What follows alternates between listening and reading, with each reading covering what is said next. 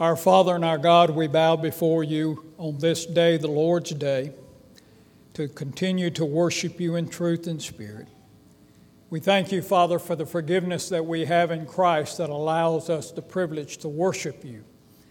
And Father, we pray that we would be mindful of your great salvation, knowing that we have been saved by grace and not of ourselves. We thank you for Christ and his willingness to leave his earthly, heavenly throne and come to this earthly place. We thank you, Father, for his willingness to live a perfect life so that we might have life. We thank you that he was willing to be treated like a sinner, though he was righteous, and to be put to death on a cross so that we might not be put to death, but that we might have eternal life. We pray, Father, that as we continue to think about all that he has accomplished for us, that our hearts would be filled with gladness and joy. As we look at this passage today, Father, we pray that your Spirit would give us understanding of these words so that we might likewise be like this woman and have a deep devotion and love for our Savior, that it might be exemplified through our actions each and every day. We pray, Father, for sinners throughout the world today as they sit under the preaching of the Word, that their hearts might be changed by the Spirit and the Word. And, Father, that you would be pleased to bring many into your kingdom. We pray for Christians, Father, that we might be sanctified by the Word, that we might be cleansed from our sin, that we might be challenged by your word to walk in the path of righteousness and live for Christ. We pray, Father, for those that are unable to be with us today. You know their reasons and their needs, and we pray that you would meet those needs. We pray, Father, for the day that we will be able to all gather again together in this place and worship you in truth and spirit. We pray, Father, that you would be glorified in all that is said and done in this service. And it is in Christ's name that we pray, and for his sake, amen. As we continue the Mark, Gospel of Mark, turn with me to Mark chapter fourteen. As we begin this new chapter, let us read verses one through nine. Mark chapter fourteen, beginning with verse one through nine. After two days it was the Passover and the feast of unleavened bread. And the chief priests and the scribes sought how they might take him by trickery and put him to death. But they said, "Not during the feast, lest the people be an uproar of the people." And being in Bethany at the house of Simon the leper, as he sat at the table, a woman came having an alabaster flask of very costly oil of spikenard, and she broke the flask and poured it on his head. But there were some who were indignant among themselves and said, "Why was this fragrant oil wasted? For it might have been sold for more than three hundred denarii and given to the poor." And they criticized her sharply. But Jesus said, "Let her alone. Why do you trouble her? She has done a good work for me. For you have the poor with you always, and whenever you wish, you may do them good. But me you do not have always." She has done what she could. She has come beforehand to anoint my body for burial. Surely I say to you, wherever this gospel is preached throughout the whole world, what this woman did will also be spoken of as a memorial to her. Tomorrow is Memorial Day. Of course, it used to be celebrated up till nineteen seventy on May the thirtieth, but now, due to us wanting an extra holiday on Monday, it's always the Monday before that. On that day, we honor and remember those who have served in our military, who have protected our freedom as a country. And rightly so, they deserve to be honored and respected for giving their lives so that we might have freedom. And they are remembered. And we see in this particular passage what this woman did, Jesus says, will be a memorial for her. And so it is. That's why we are reading the passage today, and we are remembering what she did for our Lord some two thousand years ago. It is a very solemn event. And another one that presents women in a very good light. Scripture does not demean women. Scripture exalts women, and Jesus himself exalted women to their rightly just place. And the gospel gives a very good picture of women that loved Jesus and followed him throughout his ministry.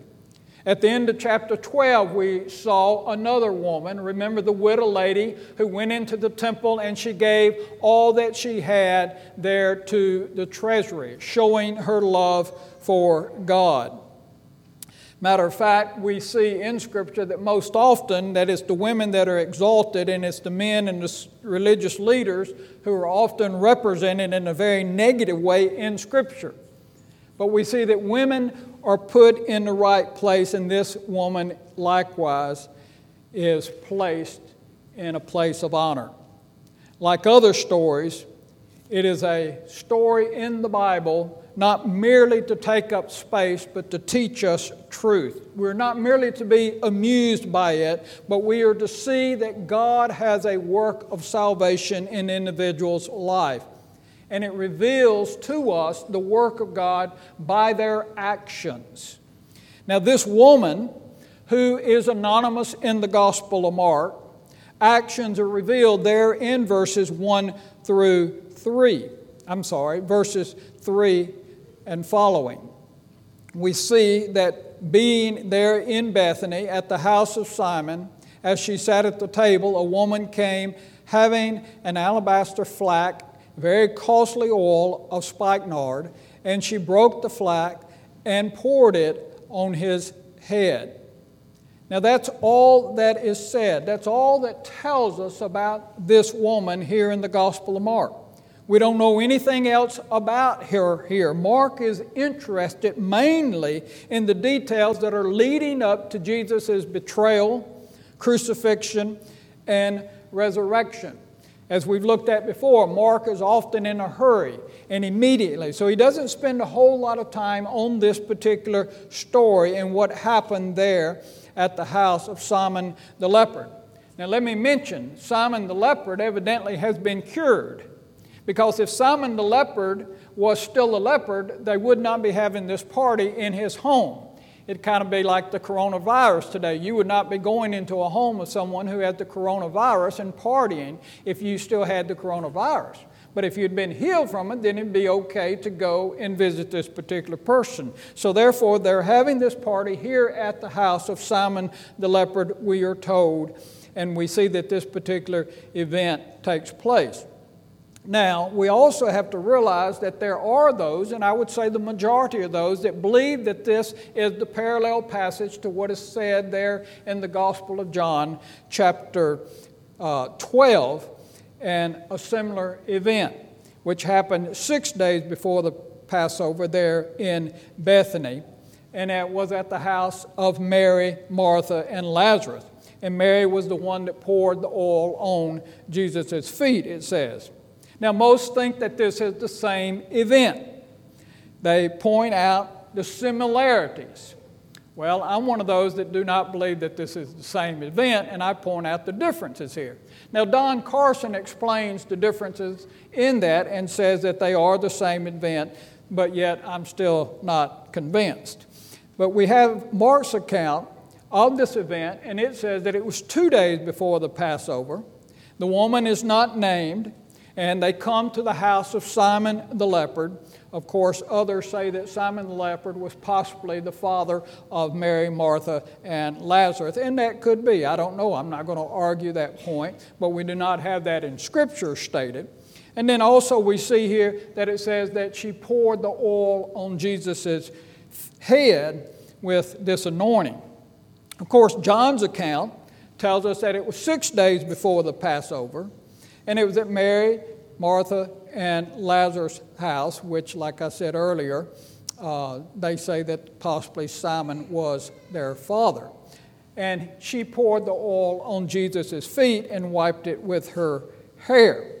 Now, I haven't read what John Carson says, all of what he said in that, and he may be very convincing, but yet I still believe that they are two different events that took place. Now, there was another event in Luke chapter seven of a sinful woman coming and weeping over the feet of Jesus and anointing Jesus and wiping Jesus' feet with her hair. Now, that definitely is a different event, and these other scholars agree to that.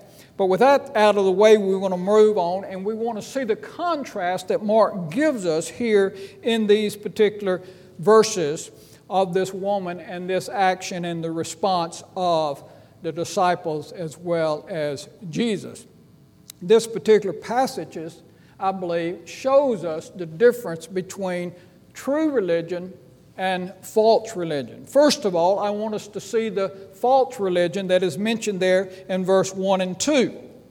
It says, "After two days it was the Passover and the feast of unleavened bread, and the chief priests and the scribes sought how they might take him by trickery and put him to death. But they said, 'Not during the feast, lest they be an uproar of the people.'" Now, we have run into these guys time and time again as we've gone through the Gospel of Mark. They literally hated Jesus with a passion.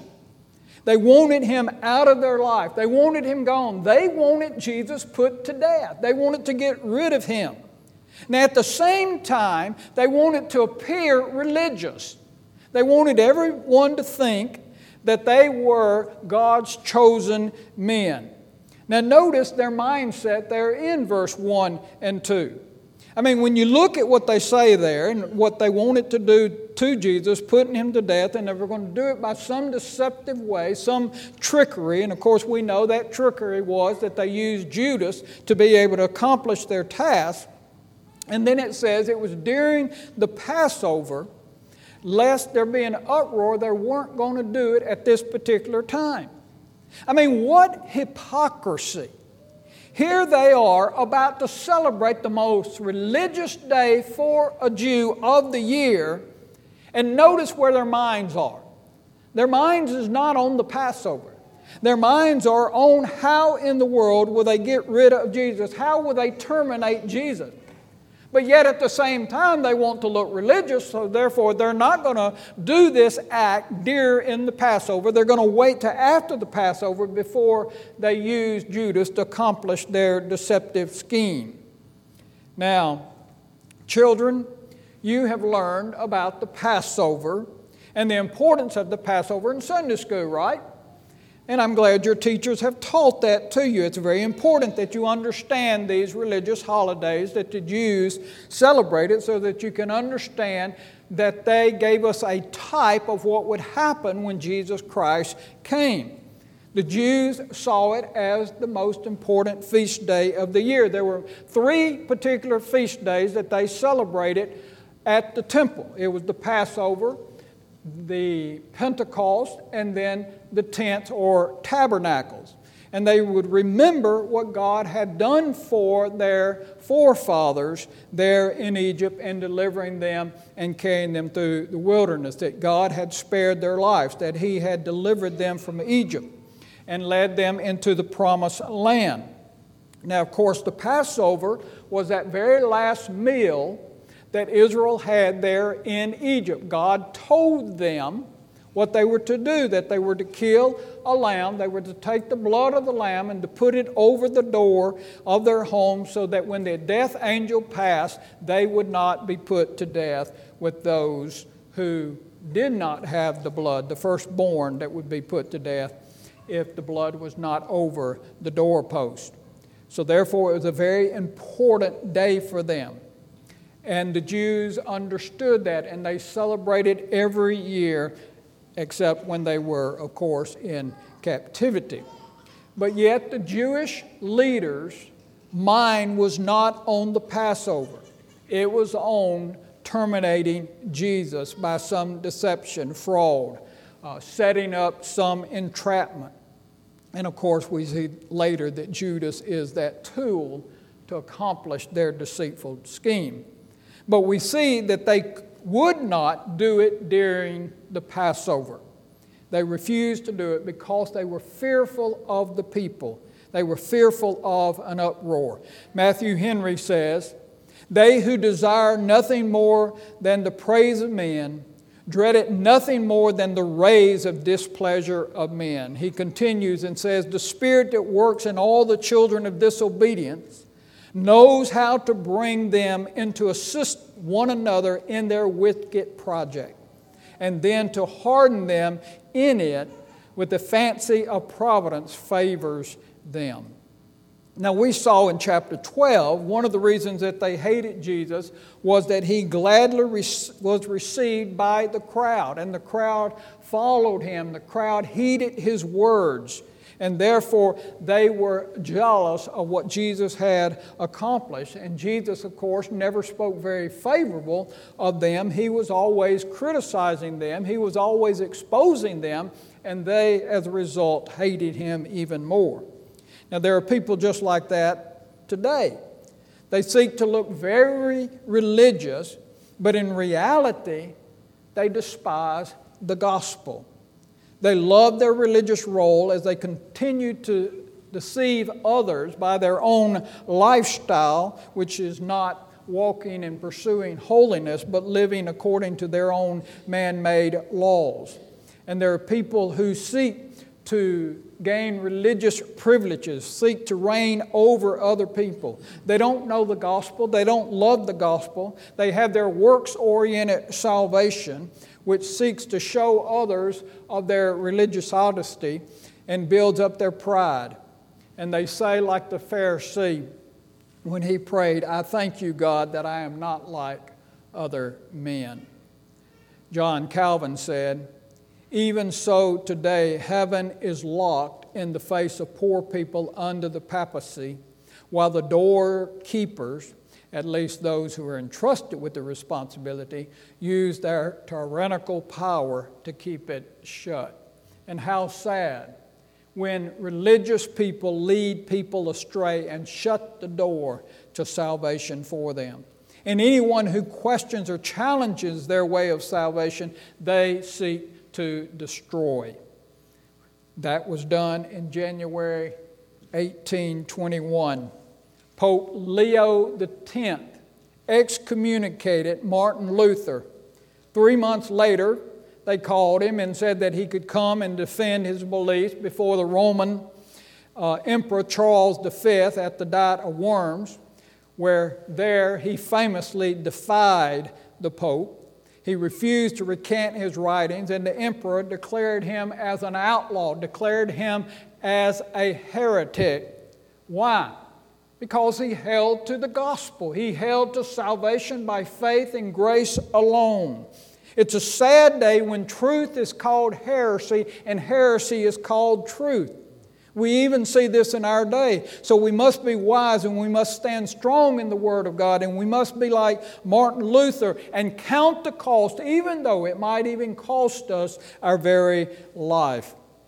These religious men represented false religion, and many fit into that particular category. And we see that when Jesus speaks of this in Matthew chapter seven, verse twenty-one, when he says that there will be many that stand before me on that day who proclaim to know me. They proclaim to know me because they've done all these particular works, but yet they do not have a personal relationship with Jesus Christ. And what does Jesus Christ tell them? "Depart from me, I never knew you, you who practice lawlessness." Listen to what Matthew Henry says. "They think they shall go to heaven because they have done good works among professors of religion, have kept fast, have given alms, have been preferred in the church, as if this would atone for their reigning pride, worldliness, and sensuality, and lack of love of God and man." See, those who try to get into heaven by their works will be told that their works are works of iniquity, just like those in Matthew seven.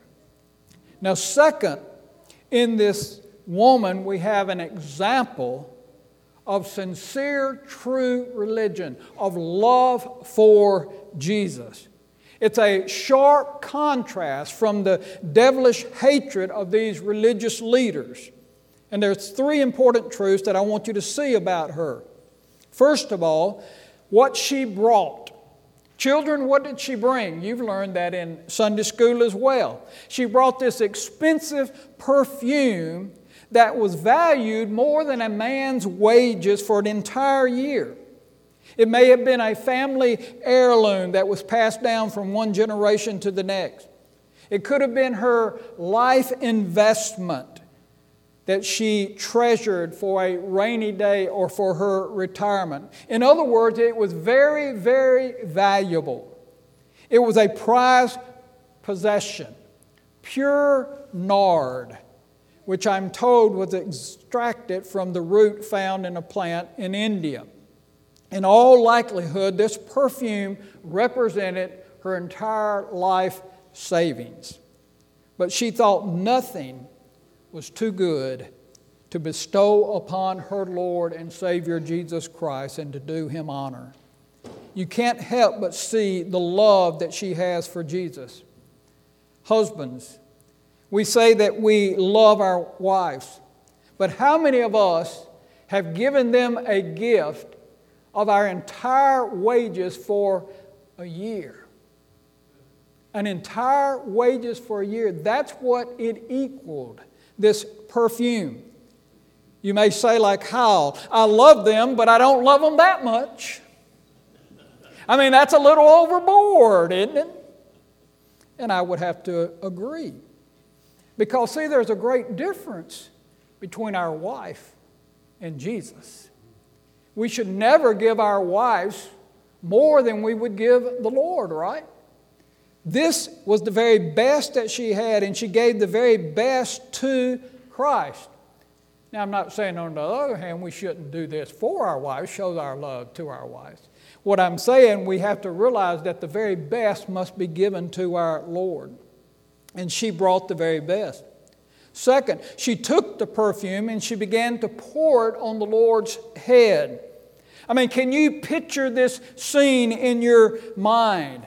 Here Jesus is reclining at the table, and we have to get our American mindset away from the Scripture because they didn't have tables like what we have today. They were low to the ground, and they actually reclined at the table, lying down, leaning on their elbow to have a meal. And we see that Jesus is leaning on his elbow here at the table, and this woman evidently came up from behind and broke this box and began to pour the entire twelve ounces upon his head. The aroma filled the house with this perfume that she poured entirely upon Jesus' head. This is a profoundly spiritual scene. Jesus states that she has prepared his body for burial. See, she must have been moved by the Spirit of God to do this beautiful thing for her Savior, for her Lord. She had been listening to Him. She had been listening to Him more than His own apostles had listened to Him, because she understood that He had said that I must go to Jerusalem to be put to death. So she understood that Jesus must be honored with all that she had, giving her very best and not giving back anything of value. Do you give Him the most precious ointment of your own affections like she did? Charles Spurgeon said, the chief beauty was that it was altogether a glorifying of Jesus. She meant when she poured that ointment on his head to honor him personally.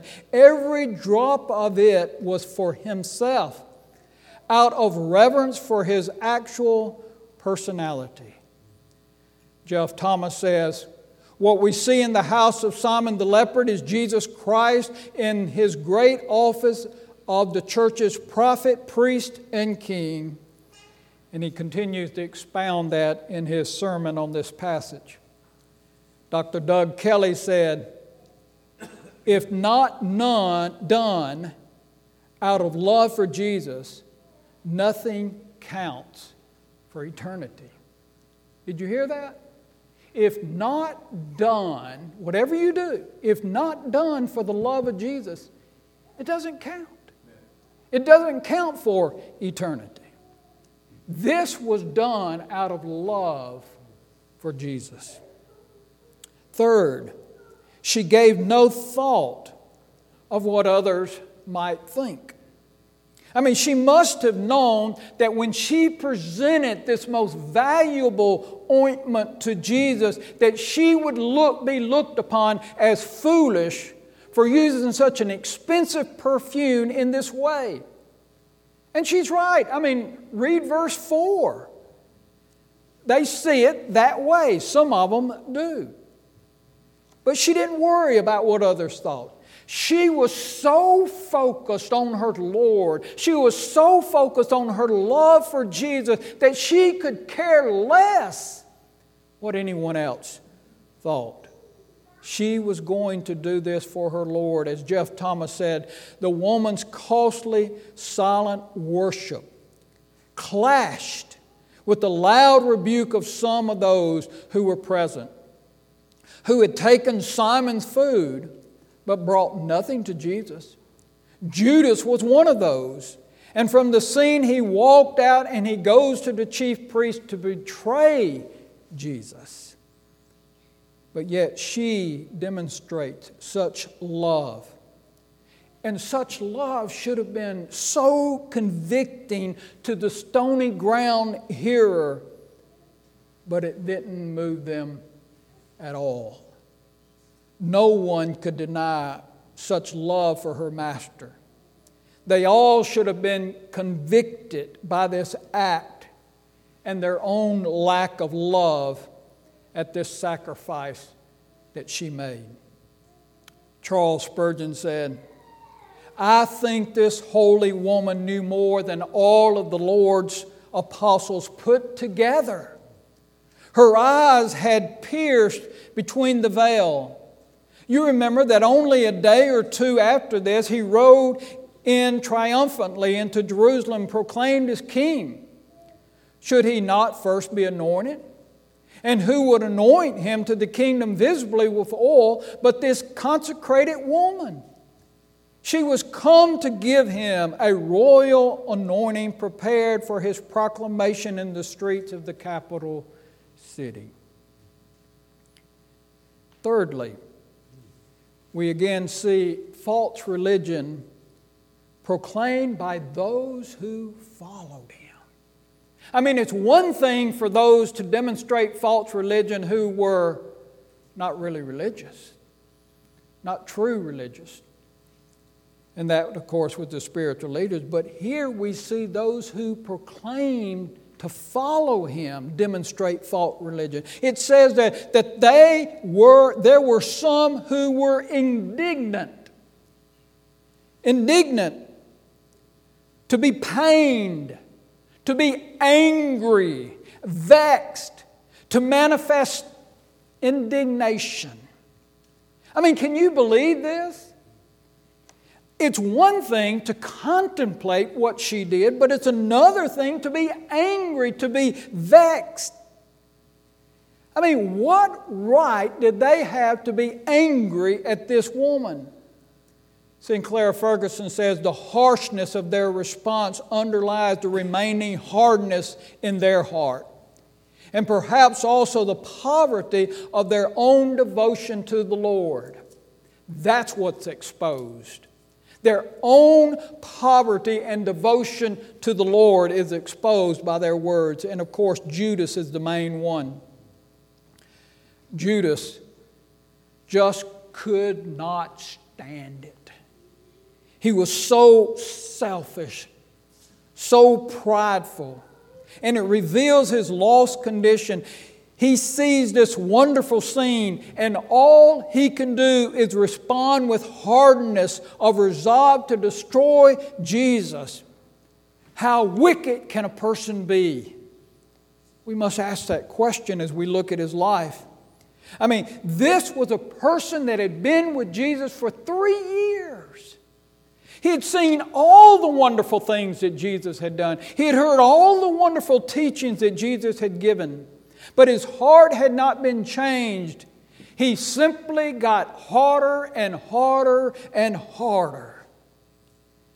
Oh, let this be a warning to all of us to not harden our heart against the Lord and His truth. See, no one can be idle. You're either drawing closer to the Lord or you're moving away from the Lord. Judas adds another layer of steel over his heart by this action. Calvin said, a pastor needs two voices, one for gathering the sheep, the other for driving away the wolves and the thieves. Judas was a wolf.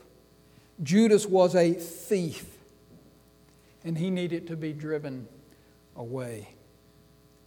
What makes it even worse is that he dresses up his rejection of what this woman did by seeking to make it look pure and righteous, as if he's really and truly concerned about the poor. I mean, he is just as hypocritical as all the other religious leaders who seek to put Jesus to death. And there's many just like Judas, acting as if they are concerned about the kingdom of God when all they are concerned is about their own selfish agenda. It's amazing to me how many so-called Christians have literally robbed the church through embezzlement and using church as a tax write-off for some unscrupulous way, or many other ways that they seek to deceive the church.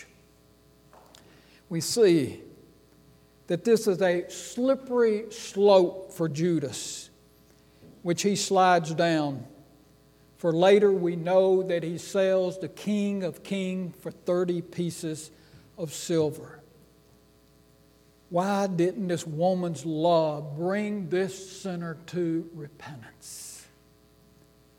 Why? Because it shows us the power of of sin. As Ansel said, you haven't yet realized the gravity of sin. Do you realize it? Do you realize the gravity of sin, not only in lost people, but also in saved people? I mean, there is no specific reason other than the power of indwelling sin and the activity of Satan for Judas to sell Jesus for thirty pieces of silver. I mean, there is a struggle between the seed of the serpent and the seed of the woman that is very visible here. I mean, here they are in the home of Simon the Lazarus, Lazarus uh, the leper, Simon the leper, I get it right. At this private party, and there's this huge spiritual battle that is taking place, a battle between principalities and powers and rulers of darkness of this world. When you come to Jesus Christ, you come into a fight. There are beasts that you must face. There is a war that is taking place that you enter into. And Judas had even been convicting others or convincing others to join him. Because it doesn't say just Judas, it said some. Some is always more than one. Again, that's one reason why I believe it's two different instances. Because Judas made the statement, and it mentions just Judas, there at Mary, Martha, and Lazarus' house. And I think after that, Judas probably gathered others around him and said, look, we can't allow such things to happen. And here it is happening again. And he's convinced some to agree with him that this was a waste of money. So therefore, we see that they rebuked this woman. He could hardly stand such wholehearted devotion to Jesus, which had no other motive than love for Jesus. Doctor Doug Kelly, shared how a young youth pastor who was full of zeal and was teaching the youth, and the youth were being fired up in, in what he was teaching them and, and following him, and were making a strong commitment to Christ. And one of the fathers of one of the youth was disturbed by this and went to this young pastor and rebuked him and said, "Don't you make those young people into fanatics, because my daughter is beginning to think that I'm not spiritual." How sad. Evidently, he wasn't very spiritual. The young man did not cower it down, but spoke to him very bluntly, but yet respectfully, and continued to teach with great zeal these young people. See, people usually respond one or two ways to such devotion. It either brings conviction into their own heart and causes them to, or causes them to hate the person that is devoted to Christ, to be jealous of them. And there's many so-called who want to be a Christian, but, but they don't want to be fanatical. They want to be nominal. That's enough for them. Just let me go to heaven. I'll come to church on Sunday and I'll listen to a sermon on Sunday morning, but, but that's about all I'm going to do. Won't that get me into heaven? That's their mindset. They have no real love for Christ. They have no real commitment to Him. They're like Judas, filled with pride, and they're blind to their lost condition. Yet Paul says in Romans five five, "Because the love of God is shed abroad in our heart by the Holy Spirit, which is given unto us." If God has shed the love of God in our heart, then we cannot help but be devoted to Christ. Finally, we see the commentation that Jesus gives there in verses six through nine. Jesus responded with a loving appreciation to this woman for what she did. "Let her alone. Why do you trouble her? She has done a good work for me. For you have the poor with you always, and whenever you wish you may do good to them. But me you do not have always." She has done what she could. "She has come beforehand and anointed my body for burial. Surely I say to you, wherever the gospel is preached throughout the whole world, what this woman did will also be spoken of as a memorial to her." Yes, that money could have been given to the poor, but it had been given to the one who was poor. For He Himself, who for our sake had become poor, so that we might become rich. Now, I'm not saying she understood that truth, but that is a truth. Christ became poor. He left His glory in heaven. He veiled His glory by flesh and came to dwell among such sinful creatures as us. He became poor. So therefore, she is giving to the poorest one of all. Jesus points out that they will have the poor with them always, but He will not be with them much longer. His days are numbered.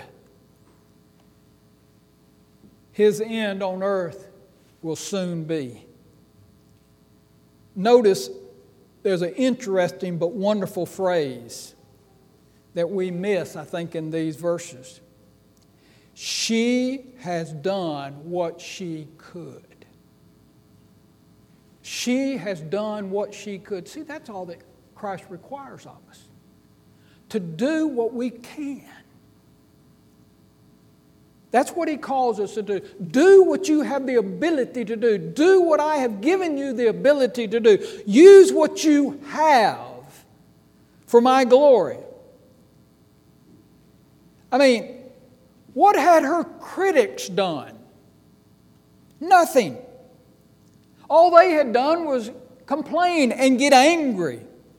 They did nothing to honor Jesus, but she did what she could. She used what she had. Her life savings she brought to Jesus and poured it out upon His head.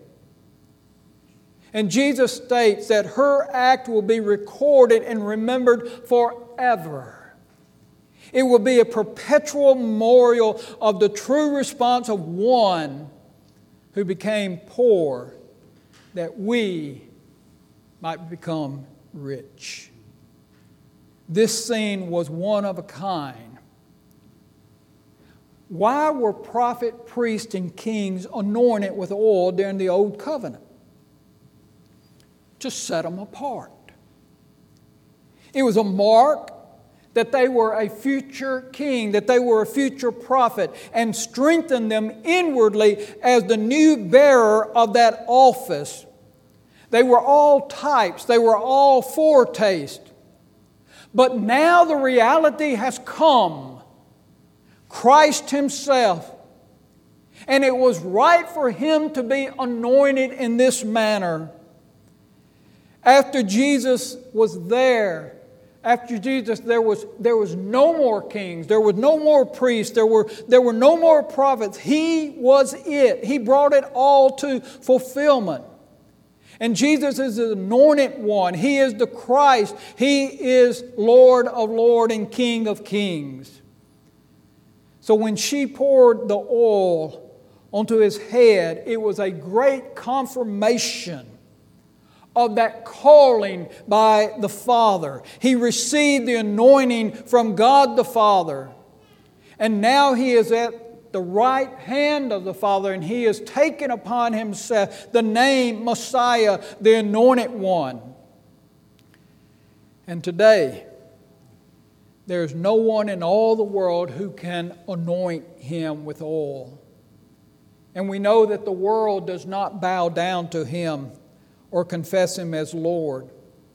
But He has been anointed with the oil of gladness by the Father. And He now sits at the right hand of the Father there in heaven. He that lived here on earth for thirty-three years, He remains holy, harmless, undefiled, free from sin. And now He is higher than all there in heaven and worshiped and glorified.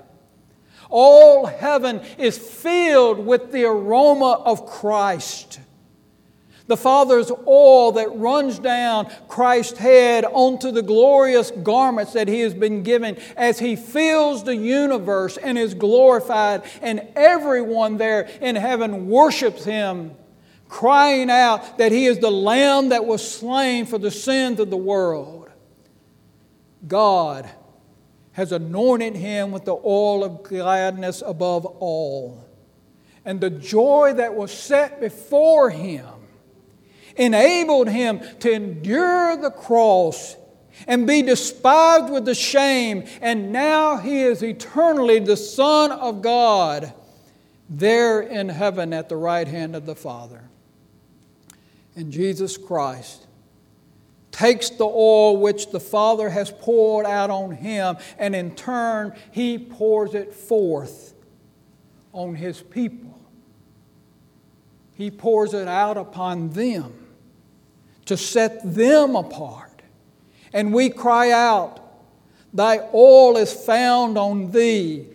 Thou art the Christ. Thou art the Son of the living God. Thou art the one that was raised from the dead. Thou art glorified. And we love You and we desire to serve You and worship You. Give us a heart that will exemplify the love that this woman showed You. But as Alistair Begg said in his sermon, we don't love like she loved. He said, I wish I had loved like she loved, but I must admit I don't love like she loved. Does any of us in this room love like this woman loved? But it should be our prayer that we would have that kind of love for our Savior, that we would be willing to give our all for Him, whatever He would have us to do, that we would love Him in such a manner as this woman loved Him, so that it might bring glory and honor to our Savior. May it be so. May our hearts be so in love with Christ that others might see that love exemplified through our actions. Let us pray.